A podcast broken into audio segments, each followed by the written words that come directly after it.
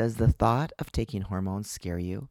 Stay tuned. Hi, I'm Jeannie, the host of Maximum Desire. Have you lost your desire for intimacy and connection? It wasn't that long ago I lost my confidence and desire for intimacy and connection. After high medical bills and no answers, I went on a journey to find solutions. I've been married over 30 years and overcame my challenges through research and a lot of hard work. I created this podcast to help you ignite the desire and passion for intimacy, feel more confident in and out of the bedroom. Now, if this is you, you've come to the right place. Now let's get started. Now I hear hormones are scary. I hear that from women that don't take hormones. Or, believe it or not, doctors that scare their patients about hormones. Let me go over a couple things with you. Yes, you do need to see a doctor. It's really important. But the key is you got to find the right doctor for you. Now, first of all, hormones are cheap. When I started on hormones years ago, they were not cheap. I could have probably bought, I don't know, $200,000 vehicles for the price I paid for hormones because I got into it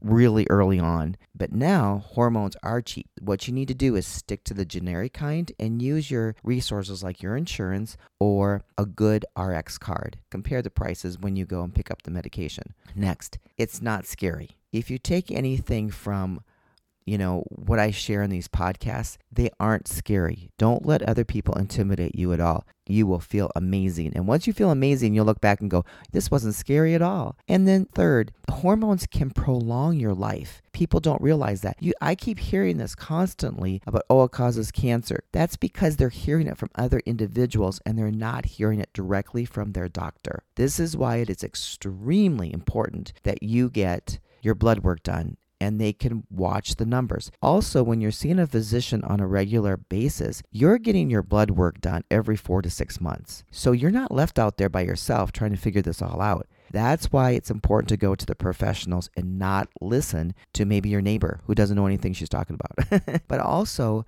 there are studies that show that taking hormones can decrease your mortality by 38%. I believe that because I feel good, I feel amazing, and I have a better attitude. And I really believe that all contributes not only to the hormones, but also your attitude and your mindset. It all goes together. It affects you spiritually, emotionally, mentally, physically. It all goes hand in hand. Well, I hope this is helpful. Don't be afraid.